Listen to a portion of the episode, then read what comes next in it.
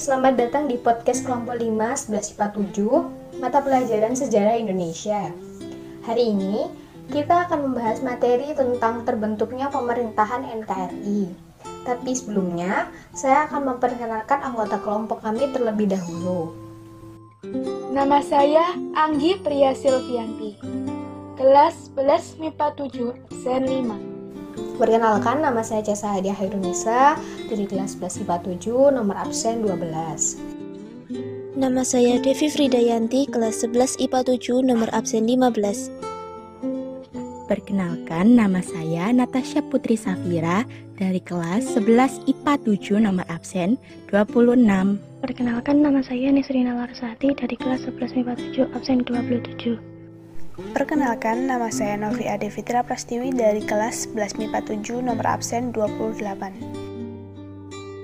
Setelah berhasil memproklamirkan kemerdekaan pada 17 Agustus 1945, hal selanjutnya yang perlu dilakukan oleh Indonesia adalah membentuk jajaran pemerintah. Berhubung Indonesia saat itu masih negara baru, pemerintahan pertama RI tentunya penuh dinamika yang menarik untuk diikuti. Bagaimana sih pembentukan pemerintahan NKRI? A. PPKI atau Panitia Persiapan Kemerdekaan Indonesia.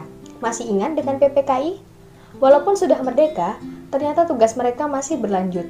PPKI harus menyiapkan hal-hal terkait pembentukan negara. Proses persiapannya harus terbagi ke dalam beberapa rapat. Apa saja hasil rapat dari panitia yang dipimpin oleh Insinyur Soekarno ini?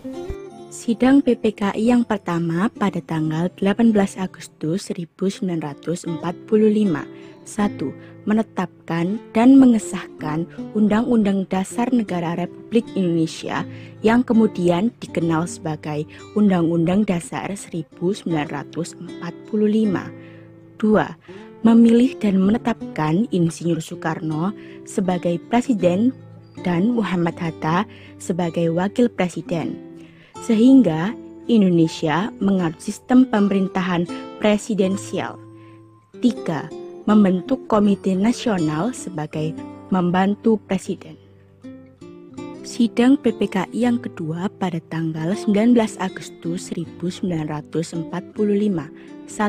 Menetapkan 12 kementerian dalam pemerintahan dan 4 menteri negara 2. Membagi daerah Republik Indonesia ke dalam 8 provinsi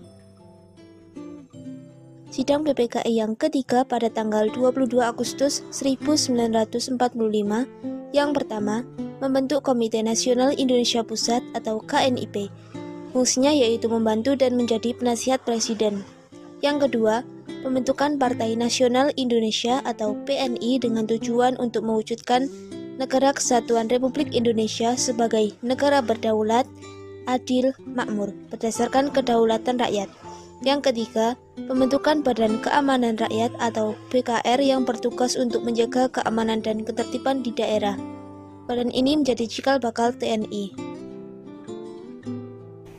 Rapat di lapangan Ikada. Selain PPKI, dinamika pemerintahan pertama Republik Indonesia masih bergejolak. Masih ada penolakan dari beberapa negara terhadap kemerdekaan Indonesia, termasuk Jepang yang ingin menyerahkan kekuasaan Indonesia terhadap sekutu.